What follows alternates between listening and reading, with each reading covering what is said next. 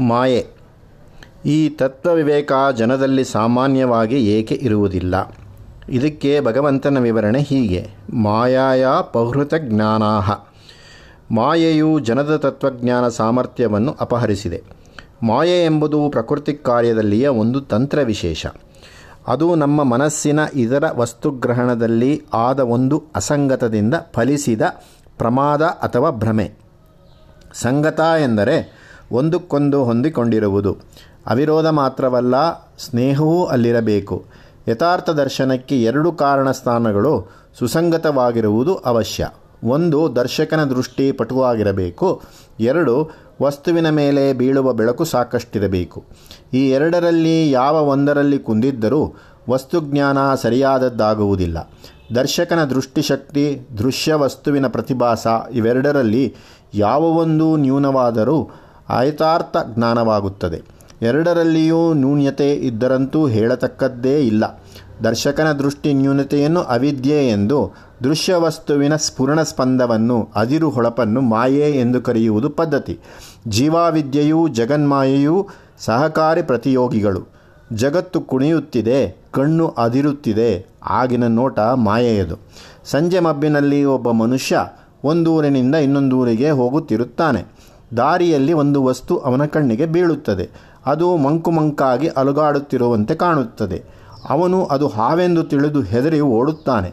ಮೈ ನಡುಗಿ ಬೆವರುತ್ತದೆ. ಆಗ ಇನ್ನೊಬ್ಬನು ಅಲ್ಲಿಗೆ ಬಂದು ಭಯಕ್ಕೆ ಕಾರಣವೇನೆಂದು ಕೇಳುತ್ತಾನೆ. ಹಾವು ಎಂದು ಭಯಪಟ್ಟವನು ಹೇಳಿದರೆ ಇನ್ನೊಬ್ಬನು ನಕ್ಕು, ಅದು ಹಾವಲ್ಲ, ಹಗ್ಗದ ತುಂಡು ಎನ್ನುತ್ತಾನೆ. ಅರೆಬೆಳಕಿನಲ್ಲಿ ಹಗ್ಗವನ್ನು ಹಾವಿನಂತೆ ತೋರಿಸಿದ್ದು ಮಾಯೆ. ಆ ಕೃತಿಮವನ್ನು ಆ ಮನುಷ್ಯ ಕಂಡುಕೊಳ್ಳಲಾಗದಂತೆ ಮಾಡಿದ್ದು ಅವನ ನೈಜದ ಅವಿದ್ಯೆ. ಮಾಯೆ ಸುಳ್ಳಲ್ಲ, ಅದು ದಿಟವೂ ಅಲ್ಲ.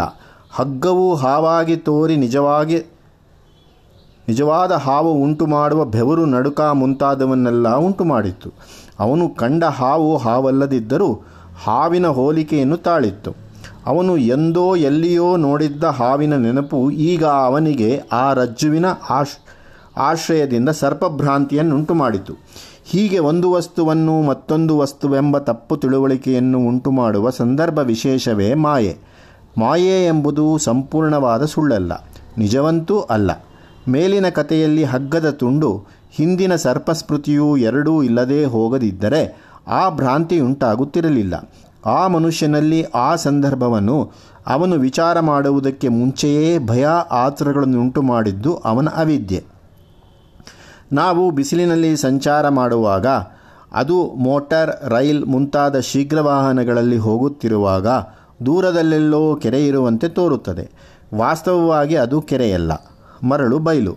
ಸೂರ್ಯನ ಕಿರಣಗಳು ಆ ಮರಳಿನ ಮೇಲೆ ಇಳಿಯುವಾಗಲೂ ಬಳಿಕ ಗಾಜಿನಂತೆ ಬೆಳ್ಳಗೂ ಸಮತಲವಾಗಿಯೂ ಇರುವ ಆ ಪ್ರದೇಶದಿಂದ ಸೂರ್ಯಪ್ರಭೆ ಪ್ರತಿಫಲಿಸಿ ಮೇಲಕ್ಕೇಳುವಾಗಲೂ ಅದು ಅಲುಗಾಡುತ್ತದೆ. ಆ ಕಿರಣ ಸ್ಪಂದನಗಳು ನಮ್ಮ ಕಣ್ಣಿನ ದೃಷ್ಟಿ ಕಿರಣಗಳನ್ನು ಚದುರಿಸುತ್ತವೆ.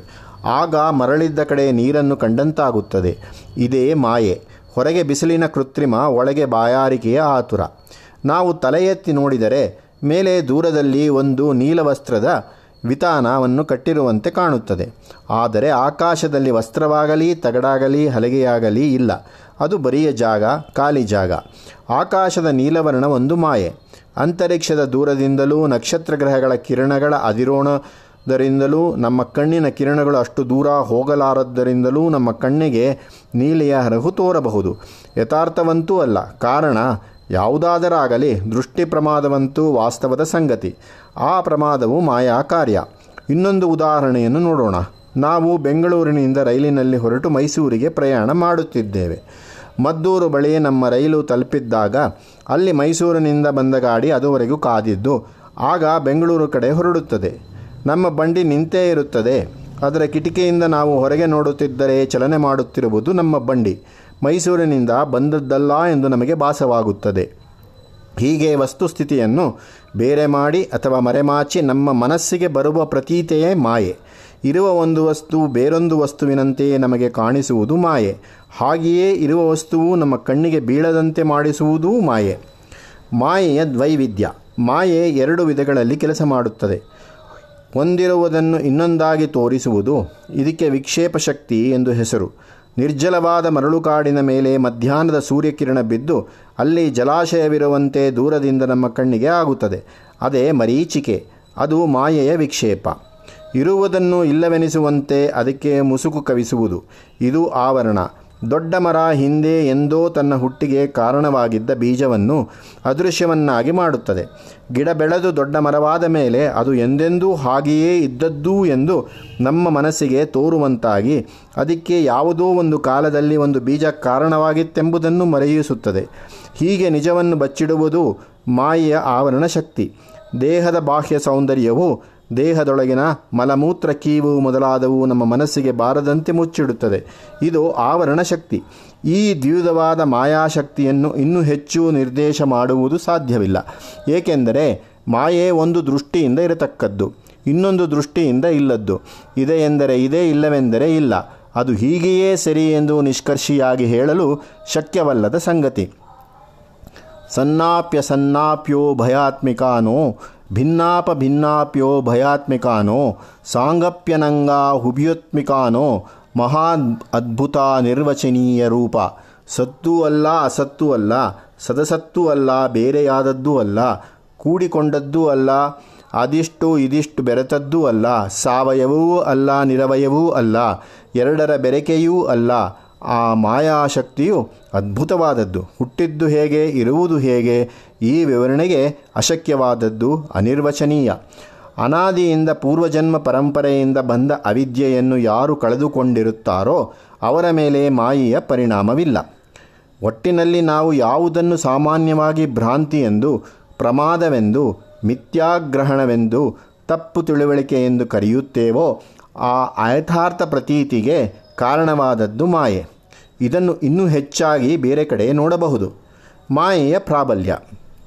ಪ್ರಕೃತಿ ಶಕ್ತಿಗಳೊಂದಾದ ಮಾಯೆಯನ್ನು ಕುರಿತು ಇಷ್ಟು ವಿಸ್ತಾರವಾಗಿ ಹೇಳಿದ್ದಕ್ಕೆ ಕಾರಣ ಆ ಮಾಯೆಯಿಂದ ನಮ್ಮ ಜೀವಕ್ಕಾಗುವ ಪರಿಣಾಮ. ಆ ಮಾಯೆಯು ಬುದ್ಧಿಯ ಕಣ್ಣಿನಲ್ಲಿ ನೈಜವಾಗಿರುವ ಅವಿದ್ಯಾದೋಷವನ್ನು ಫಲಕ್ಕೆ ತರುವ ಜಗತ್ಶಕ್ತಿ. ಆ ಪೊರೆಯ ಕಾರಣದಿಂದ ನಾವು ಒಂದು ಕಡೆ ಈಶ್ವರನಿಗೂ ಜಗತ್ತಿಗೂ ಇರುವ ಅವಿನಾವ ಭಾವವನ್ನು ಕಾಣದಂತಾಗುತ್ತದೆ. ಇನ್ನೊಂದು ಕಡೆ ಜೀವನಿಗೂ ಪರಮಾತ್ಮನಿಗೂ ಇರುವ ತಾತ್ವಿಕ ಸಂಬಂಧವನ್ನು ಕಾಣದಂತಾಗುತ್ತದೆ. ಜೀವಕ್ಕೆ ತನ್ನ ದಿನದಿನದ ಪ್ರಪಂಚವೇ ಸರ್ವಶಾಶ್ವತವೆಂದು ತೋರುವ ಹಾಗೆ ಮಾಡುತ್ತದೆ ಮಾಯೆ.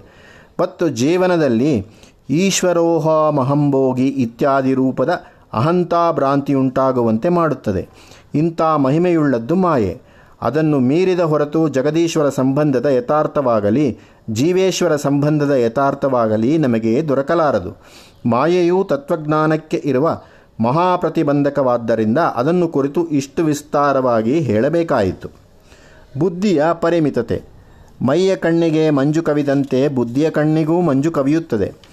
ಒಂದು ಕಡೆ ಪೂರ್ವಜನ್ಮದ ವಾಸನೆಗಳು ಅದರೆದುರುಗಡೆ ಜಗತ್ತಿನ ರುಚಿಕಾಂತಿ ವಿಲಾಸಗಳು, ಇವೆರಡರ ನಡುವೆ ಮನಸ್ಸಿನ ಕಿರಣಗಳು ಅದಿರುತ್ತವೆ.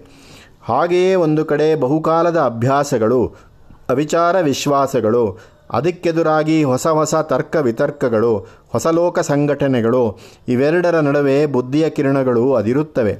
ಮೊದಲೇ ಮನುಷ್ಯನ ಬುದ್ಧಿಶಕ್ತಿ ಅಮಿತವಾದದ್ದಲ್ಲ. ಮಿತವೇ ಆದದ್ದು. ಹೀಗೆ ಸ್ವತಃ ಕುಂಠಿತವಾದ ಮನುಷ್ಯ ಬುದ್ಧಿಯು ಮನಸ್ಸಿನ ಪೂರ್ವವಾಸನೆ ಪೂರ್ವ ವಿಶ್ವಾಸಗಳಿಗೆ ವಶವರ್ತಿಯಾದ ಮೇಲೆ ಅದರ ನ್ಯೂನ್ಯತೆ ದ್ವಿಗುಣವಾಗುತ್ತದೆ. ಈ ಪಾರ್ಶ್ವ ಹೀಗೆ ಮಂಜುಗಣ್ಣಾಗಿರುವಾಗ ಅದು ನೋಡುವ ಜಗತ್ತಾದರೂ ಕ್ಷಣೇ ಕ್ಷಣೇ ಬದಲಾಯಿಸುತ್ತಾ ದಿಟ್ಟ ನೋಟಕ್ಕೆ ಸಿಕ್ಕದೆ ಅಲುಗಾಡುತ್ತಿರುತ್ತದೆ. ಹೀಗೆ ಒಂದು ಕಡೆ ಅರೆಕುರುಡು, ಇನ್ನೊಂದು ಕಡೆ ಅದುರು ನಿಲುವು ಆಗಿರುವಲ್ಲಿ ಯಥಾರ್ಥ ದರ್ಶನ ಹೇಗಾದೀತು? ಆಗ ತವರವೇ ಬೆಳ್ಳಿಯೆಂದೆನಿಸುತ್ತದೆ ಕಾಗೆ ಕೋಗಿಲೆಯೆಂದು ಸ್ವಾಗತಿಸಲ್ಪಡುತ್ತದೆ. ನೀರ್ಗುಳ್ಳೆಯ ನೊರೆ ಬಿಳಿಗಳ್ಳಿನ ಬೆಟ್ಟವೆಂದು ಗ್ರಹಿಸಲ್ಪಡುತ್ತದೆ. ಪಾಚಿ ಹೆಪ್ಪುಗಟ್ಟಿದ ಕೊಳ ಹುಲ್ಲುಗಾವಲೆಂದು ತಿಳಿಯಲ್ಪಡುತ್ತದೆ. ಹೀಗೆ ಮನೋಬುದ್ಧಿಗಳಿಗೆ ಸತ್ಯ ಸಿಕ್ಕದಂತೆ ಮಾಡುವ ಜಗನ್ಮಾಯೆ. ತ್ರಿಭಿರ್ಗುಣ್ಯ ಗುಣಮಯೈರ್ಭಾವೈರ್ವೈರವಿ ಸರ್ವಮಿದಂ ಜಗತ್ ಮೋಹಿತಂ ನಾಭಿಜಾನಾತಿ ಮಾಮೇಭ್ಯ ಪರಮವ್ಯಯಂ ದೈವೀ ಹೇಷ ಗುಣಮಯಿ ಮಮ ಮಾಯಾ ದುರತ್ಯಯ ಮಾಮೇವಯೇ ಪ್ರಪದ್ಯಂತೆ ಮಾಯಾಮೇತಾಂ ತರಂತಿತೆ. ಪ್ರಕೃತಿಯಲ್ಲಿರುವ ಸತ್ವರಜಸ್ಸು ತಮಸ್ಸು ಎಂಬ ಮೂರು ಗುಣಗಳು ಸಮಸ್ತ ಲೋಕಕ್ಕೂ ಮೋಹವನ್ನು ಕವಿಸಿವೆ. ಆ ಮೂರು ಗುಣಶಕ್ತಿಗಳಿಗೂ ಮೇಲ್ಪಟ್ಟದ್ದು ಬ್ರಹ್ಮವಸ್ತು. ಅದು ಎಂದಿಗೂ ವಿಕಾರ ಪಡದೆ ಇರತಕ್ಕದ್ದು ಎಂಬುದನ್ನು ಲೋಕ ತಿಳಿಯಲಾರದು. ಈ ತ್ರಿಗುಣಾತ್ಮಕವಾದ ಮಾಯೆ ದೈವ ಪ್ರಭಾವವುಳ್ಳದ್ದು ಅದನ್ನು ಮೀರುವುದು ಕಷ್ಟ. ಮಾಯಾ ಪಟಲ ನಮ್ಮನ್ನು ಮುಸುಕಿರುವ ಕಾರಣದಿಂದ ಜಗಜ್ಜೀವೇಶ್ವರ ತತ್ವ ನಮಗೆ ಲಭ್ಯವಾಗಿಲ್ಲ. ಆ ಮುಸುಕನ್ನು ಕಳಚಿ ಬಿಸಾಟರೆ ಆಗ ಪರಮತತ್ವ ಲಭ್ಯವಾಗುತ್ತದೆ. ಮಾಯೆಯನ್ನು ಮೀರುವುದು ಕಷ್ಟವೆಂದು ಭಗವಂತನೇ ಹೇಳಿದನಲ್ಲವೇ, ಭಗವಂತನನ್ನೇ ಯಾರು ಆಶ್ರಯಿಸಿಕೊಂಡಿರುತ್ತಾರೋ ಅವರು ಮಾಯೆಯನ್ನು ದಾಟುತ್ತಾರೆ ಎಂದರೆ ಪರಮತತ್ವವನ್ನು ಕಾಣುತ್ತಾರೆ ಎಂದು ಭಗವಂತನೇ ದಾರಿ ತೋರಿಸಿದ್ದಾನೆ. ಮಾಯಾ ಸಂತರಣ. ತ್ರಿಗುಣಾತ್ಮಕವಾದ ಮಾಯೆ ದೈವ ಪ್ರಭಾವದಿಂದಾದದ್ದು ಈ ಮಾಯೆ, ಈ ಮೋಸ ನಮ್ಮನ್ನು ವಂಚನೆ ಮಾಡುತ್ತಿದೆ ಎಂದು ನಾವು ದೂರುವಂತಿಲ್ಲ. ಅದರ ಉತ್ಪತ್ತಿ ಸ್ಥಾನ ಪರಬ್ರಹ್ಮ ವಸ್ತು ಯಾರು ಪರಬ್ರಹ್ಮ ವಸ್ತುವನ್ನೇ ಯಾವಾಗಲೂ ಮನಸ್ಸಿನಲ್ಲಿ ಧರಿಸಿರುತ್ತಾರೋ ಅವರು ಮಾಯೆಯನ್ನು ದಾಟುತ್ತಾರೆ. ಮಾಯೆಯು ಪ್ರಕೃತಿಯ ನಿಕೃಷ್ಟ ಕಾರ್ಯಗಳಲ್ಲಿ ಒಂದು ನಿಕೃಷ್ಟವಾದದ್ದನ್ನು ಹೋಗಲಾಡಿಸುವುದು ಹೇಗೆ? ಉತ್ಕೃಷ್ಟವಾದದ್ದನ್ನು ಪ್ರೋತ್ಸಾಹನ ಮಾಡುವುದರಿಂದ. ದುರ್ಗಂಧವನ್ನು ನಿವಾರಿಸಬೇಕಾದರೆ ಸುಗಂಧ ಹಾಕಬೇಕು.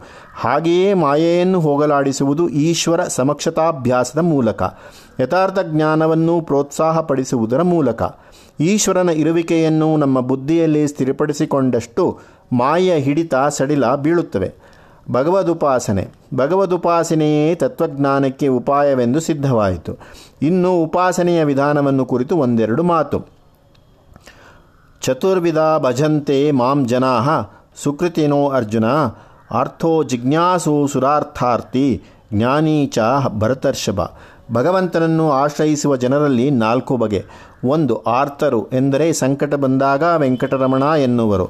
ಎರಡು ಜಿಜ್ಞಾಸುಗಳು ಎಂದರೆ ಜ್ಞಾನ ಕುತೂಹಲವುಳ್ಳವರು ಶಾಸ್ತ್ರ ವಿದ್ಯಾರ್ಥಿಗಳು. ಮೂರು ಅರ್ಥಾರ್ಥಿಗಳು ಎಂದರೆ ಅದು ಬೇಕು, ಇದು ಬೇಕು ಎಂದು ಹರಿಕೆ ಹೊರುವವರು.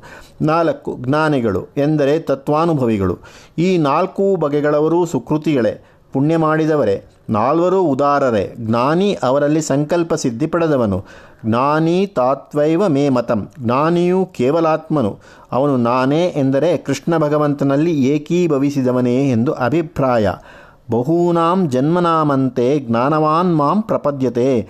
ವಾಸುದೇವ ಸರ್ವಮಿತಿ ಸ ಮಹಾತ್ಮ ಸುಧರ್ಲಭ. ಇತರರು ಆ ಸರ್ವೋತ್ತಮ ಪದವಿಗೆ ಬಹುಜನ್ಮಗಳಲ್ಲಿ ವಾಸುದೇವನೇ ಸರ್ವವೂ ಎಂಬ ತತ್ವವನ್ನು ಅನುಸಂಧಾನ ಮಾಡಿ ಮೆಟ್ಟಲು ಮೆಟ್ಟಲಾಗಿ ಹತ್ತಿ ಬರುತ್ತಾರೆ. ಅಂಥ ಮಹನೀಯರು ವಿರಳರಾಗಿರುತ್ತಾರೆ. ಮಾಯೆಯನ್ನು ಮೀರಲಾಗುವುದು ಈಶ್ವರ ಸಮಕ್ಷತಾಭ್ಯಾಸದ ಮೂಲಕ. ಅದು ತಮಗೆ ಅಶಕ್ಯವೆಂದು ಯಾರೂ ನಿರಾಶೆ ಪಡಬೇಕಾದುದ್ದಿಲ್ಲ. ಆತುರ ಪಡೆದೆ ತಾಳ್ಮೆಯಿಂದ ಯತ್ನಿಸಬೇಕು. ಅದಕ್ಕೆ ಕಾಲ ಹಿಡಿಯುತ್ತದೆಂಬುದಷ್ಟೇ ವಿಶೇಷಾಂಶ. ಕಾಲವೆಷ್ಟು ಬೇಕಾದರೂ ಆಗಲಿ. ಕಾಲ ಅನಂತವಾಗಿದೆಯಾದ್ದರಿಂದ ಆತುರಕ್ಕೆ ಕಾರಣವಿಲ್ಲ. ಮಾಡುವ ಸಾಧನೆ ಸಾಂಗವಾಗಿ ಸಾಗಬೇಕಾದದ್ದು ಮುಖ್ಯ. ಗಂಡಸಾಗಲಿ, ಹೆಂಗಸಾಗಲಿ, ತನ್ನ ತನ್ನ ಜನ್ಮಾವಸ್ಥೆಗನುಸಾರವಾಗಿ ತನ್ನ ಮನಸ್ಸೊಪ್ಪಿದಂತೆ, ತನ್ನ ಬುದ್ಧಿಗೆ ಶಕ್ಯವಿರುವಂತೆ ಭಗವಂತನಲ್ಲಿ ಭಕ್ತಿ ಮಾಡಲಿ.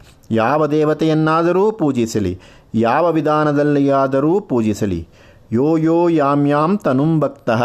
ಶ್ರದ್ಧೆಯಾರ್ಚಿತುಮಿಚ್ಛತಿ. ತಸ್ಯ ತಸ್ಯಾಚಲಂ ಶ್ರದ್ಧಾಂ. ತಾಮೇವಾ ವಿದಧಾಮ್ಯಹಂ. ಸ ತಯಾ ಶ್ರದ್ಧೆಯಾ ಯುಕ್ತ. ತಸ್ಯಾರಾಧನಮೀಹತೆ ಲಭತೆ ಚ ತತಃ ಕಾಮಾನ್. ಮಯ್ಯೈವಾ ವಿಹಿತಾನ್ ಹಿತಾನ್. ದೇವಾನ್ ದೇವಯಜೋ ಯಾಂತಿ. ಮದ್ಭಕ್ತ ಯಾಂತಿ ಮಾಮಪಿ. ಯಾರು ಯಾರು ಯಾವ ಯಾವ ದೇವಮೂರ್ತಿಯನ್ನು ಶ್ರದ್ಧೆಯಿಂದ ಅರ್ಚಿಸಲಿಚ್ಛಿಸುತ್ತಾನೋ ಅವನವನ ಆಯಾ ದೇವತಾ ಶ್ರದ್ಧೆಯನ್ನು ನಾನು ಸ್ಥಿರಪಡಿಸುತ್ತೇನೆ. ಅವನು ಶ್ರದ್ಧೆಯಿಂದ ಆರಾಧಿಸಿದ್ದಾದರೆ ಅವನು ಬೇಡುವ ಇಷ್ಟಾರ್ಥಗಳು ಅವನಿಗೆ ಕೈಗೂಡುತ್ತವೆ. ಆ ವ್ಯವಸ್ಥೆಯನ್ನು ನಾನೇ ಮಾಡಿರಿಸಿದ್ದೇನೆ. ಈ ವಾಕ್ಯವನ್ನು ನೆನೆಸಿಕೊಂಡರೆ ನಮ್ಮ ಮತವೈಷಮ್ಯಗಳು ಎಂಥ ಅವಿನಯ ಎಂಥ ಅವಿಧೇಯತೆ ಎಂಬುದು ಸ್ಪಷ್ಟವಾಗುತ್ತದೆ. ಹಿಂದೂಗಳು ಮಾತ್ರವೇ ಅಲ್ಲ, ಕ್ರಿಸ್ತರು ಮುಸಲ್ಮಾನರೂ ಸಹ ಲಕ್ಷ್ಯದಲ್ಲಿರಿಸಬೇಕಾದದ್ದು ಈ ತತ್ವ.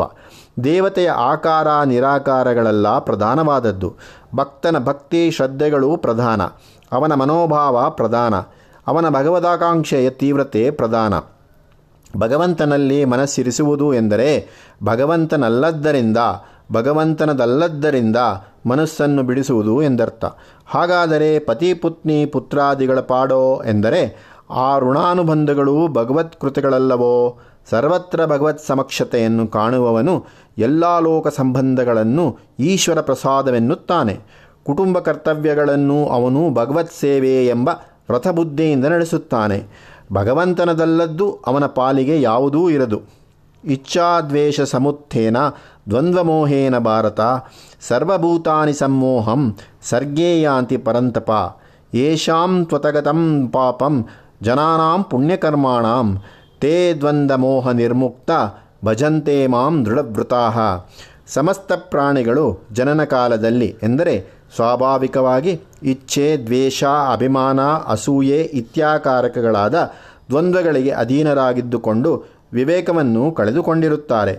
ಯಾವ ಜನರ ಪಾಪ ಮುಗಿದು ಬಂದಿದೆಯೋ, ಯಾರು ಪುಣ್ಯ ಮಾಡಿದ್ದಾರೋ, ಅವರು ಅಂಥ ದ್ವಂದ್ವಮೋಹದಿಂದ ಬಿಡುಗಡೆ ಹೊಂದಿ ಈಶ್ವರನಲ್ಲಿ ಶರಣು ಹೋಗುತ್ತಾರೆ. ತಾತ್ಪರ್ಯ ಇಷ್ಟು. ಭಗವದ್ಭಕ್ತಿ ಎಂದರೆ ಮಮತಾಮೋಹವರ್ಜನೆ ಭಗವಂತನಿಂದ ಬೇರೆಯಾದದ್ದರಲ್ಲಿ ತಾತ್ಸಾರ. ಬಂಧು ಮಿತ್ರ ಪರಿವಾರವೆಲ್ಲ ಈಶ್ವರ ಪ್ರದತ್ತವಾದ ಪ್ರಸಾದವೆಂದು ಭಾವನೆ ಬೆಳೆದಂತೆ ಮಮತೆ ಮೋಹಗಳು ಸವೆಯುತ್ತವೆ. ಅವು ಸವೆದಂತೆ ಜೀವವು ಶುದ್ಧವಾಗುತ್ತದೆ. ಜೀವವು ಶುದ್ಧವಾದಂತೆ ತತ್ವಾನುಸಂಧಾನ ಸುಲಭವಾಗುತ್ತದೆ. ತತ್ವಜ್ಞಾನ ಉಳ್ಳವನು ತನ್ನ ಜೀವನದಲ್ಲಿ ಜಗತ್ತಿಗೆ ಸಲ್ಲಬೇಕಾದದ್ದೇನು, ಅಂತರಾತ್ಮಕ್ಕೆ ಸಲ್ಲಬೇಕಾದದ್ದೇನು ಎಂಬುದನ್ನು ಕಂಡುಕೊಂಡು ಉಭಯ ಹಿತಕರನಾಗಿ ನಿಶ್ಚಿಂತನಾಗುತ್ತಾನೆ. ಅದೇ ಶಾಂತಿ. ಉಪನಿಷತ್ತಿನಲ್ಲಿ ಸೃಷ್ಟಿಕಾರ್ಯಕ್ಕೆ ಊರ್ಣನಾಭಿ ಎಂಬ ಹುಳುವಿನ ಉದಾಹರಣೆಯನ್ನು ಕೊಟ್ಟಿದೆ. ಊರ್ಣನಾಭಿ, ಉಣ್ಣೆ ಹೊಕ್ಕಲು, ಜೇಡರ ಹುಳು. ಹುಳು ತನ್ನೊಳಗಿನ ಅಂಟುರಸವನ್ನು ತಾನೇ ಹೊರಕ್ಕೆ ಹರಿಯಿಸಿ ಅದರಿಂದ ನೂಲು ಮಾಡಿ ಬಲೆ ಹರಡುತ್ತದೆ. ತನ್ನ ರಾಜ್ಯವನ್ನು ತಾನೇ ತನ್ನೊಡಲಿನಿಂದಲೇ ನಿರ್ಮಿಸಿಕೊಂಡು ತಾನೇ ಅದರ ರಾಜನೆಂದುಕೊಂಡು ಅಲ್ಲಿ ಅಧಿಕಾರ ನಡೆಸುತ್ತದೆ. ಈ ನಿರ್ಮಾಣಾವಸರದಲ್ಲಿ ಕರ್ತನು ತಾನೆಂಬುದನ್ನು ಮರೆತುಕೊಳ್ಳುತ್ತದೆ. ಸ್ವಂತ ಸಂತೋಷಕ್ಕಾಗಿ ಹಾಡಿಕೊಳ್ಳುವವನು ತನ್ನ ಕಂಠಧ್ವನಿಯ ಮಾಧುರ್ಯದಲ್ಲಿ ತನ್ನನ್ನು ತಾನೇ ಮರೆತುಕೊಳ್ಳುತ್ತಾನೆ. ಇನ್ಯಾರ ಹಾಡಿಕೆಯನ್ನು ತಾನು ಕೇಳುತ್ತಿರುವಂತೆ ಅನುಭವಪಡುತ್ತಾನೆ. ಇದನ್ನೇ ಆಚಾರ್ಯರು ವೀಣಾವಾದನ ವೇಳ, ಕಂಪಿತ ಶಿರಿಸಂ ನಮಾಮಿ ಮಾತಂಗೀಂ ಎಂದು ಸ್ಮರಿಸಿದ್ದಾರೆ. ಲಲಿತಮಾತೆ ವೀಣೆ ನುಡಿಸುತ್ತಾ ನುಡಿಸುತ್ತಾ ತಾನು ಮಾಡಿಸಿದ ನಾದಮಾರ್ಯುದ್ಧ ಮಾಧುರ್ಯಕ್ಕೆ ತಾನೇ ತಲೆಯಾಡಿಸುತ್ತಾಳಂತೆ. ಜೇಡರ ಹುಳು ಅದೇ ರೀತಿಯಲ್ಲಿ ತನ್ನ ತಂತ್ರಜ್ಞಾನದ ರಾಜ್ಯವನ್ನು ಬೇರೆ ಯಾರೋ ಕಟ್ಟಿದ್ದೆಂದು ತಾನು ಅದನ್ನು ಗೆದ್ದದ್ದೆಂದು ಭಾವಿಸಿಕೊಳ್ಳಬಹುದು. ಹೀಗೆ ಸ್ವಕಾರ್ಯದ ಚಿತ್ರವಿಚಿತ್ರಗಳಿಂದಲೇ ತತ್ಕರ್ತನು ಅದು ತನ್ನಿಂದ ಬೇರೆ ಎಂದು ಭ್ರಾಂತಿ ಪಡಬಹುದು ವಾಸ್ತವದಲ್ಲಿ ಕರ್ತಾಕರಣ ಕಾರ್ಯ ಮೂರೂ ಮೂಲ ಸ್ವರೂಪದಲ್ಲಿ ಏಕಮಾತ್ರವೇ. ಬ್ರಹ್ಮಚೈತನ್ಯವೇ ಕರ್ತ, ಪ್ರಕೃತಿಯೇ ಕರಣ. ಜಗತ್ತು ಕಾರ್ಯ. ಈ ಜಗತ್ಕಾರ್ಯ ಚಿತ್ರ ವಿಚಿತ್ರ ವಿಲಾಸಗಳೇ ಮಾಯೆ. ಮಾಯಾ ವಿಭ್ರವದಿಂದ ಮೂಲವಸ್ತುವಿನ ಅಖಂಡೈಕ ಸ್ವರೂಪವು ನಮ್ಮ ಕಣ್ಣಿಗೆ ಮರೆಯಾಗಿದೆ. ಶಾಸ್ತ್ರವು ಮರೆತೆರೆಯನ್ನು ತೋರಿಸಿ ಅದನ್ನು ಹರಿದೆಸೆದು ಬಿಡು ಎನ್ನುತ್ತದೆ. ಮೂಲವಸ್ತುವಿನಲ್ಲಿ ನಮ್ಮ ಶ್ರದ್ಧೆ ಬೆಳೆದಂತೆ ಮಾಯಾ ಪ್ರಭಾವ ನಮ್ಮ ಮೇಲೆ ತಗ್ಗುತ್ತದೆ.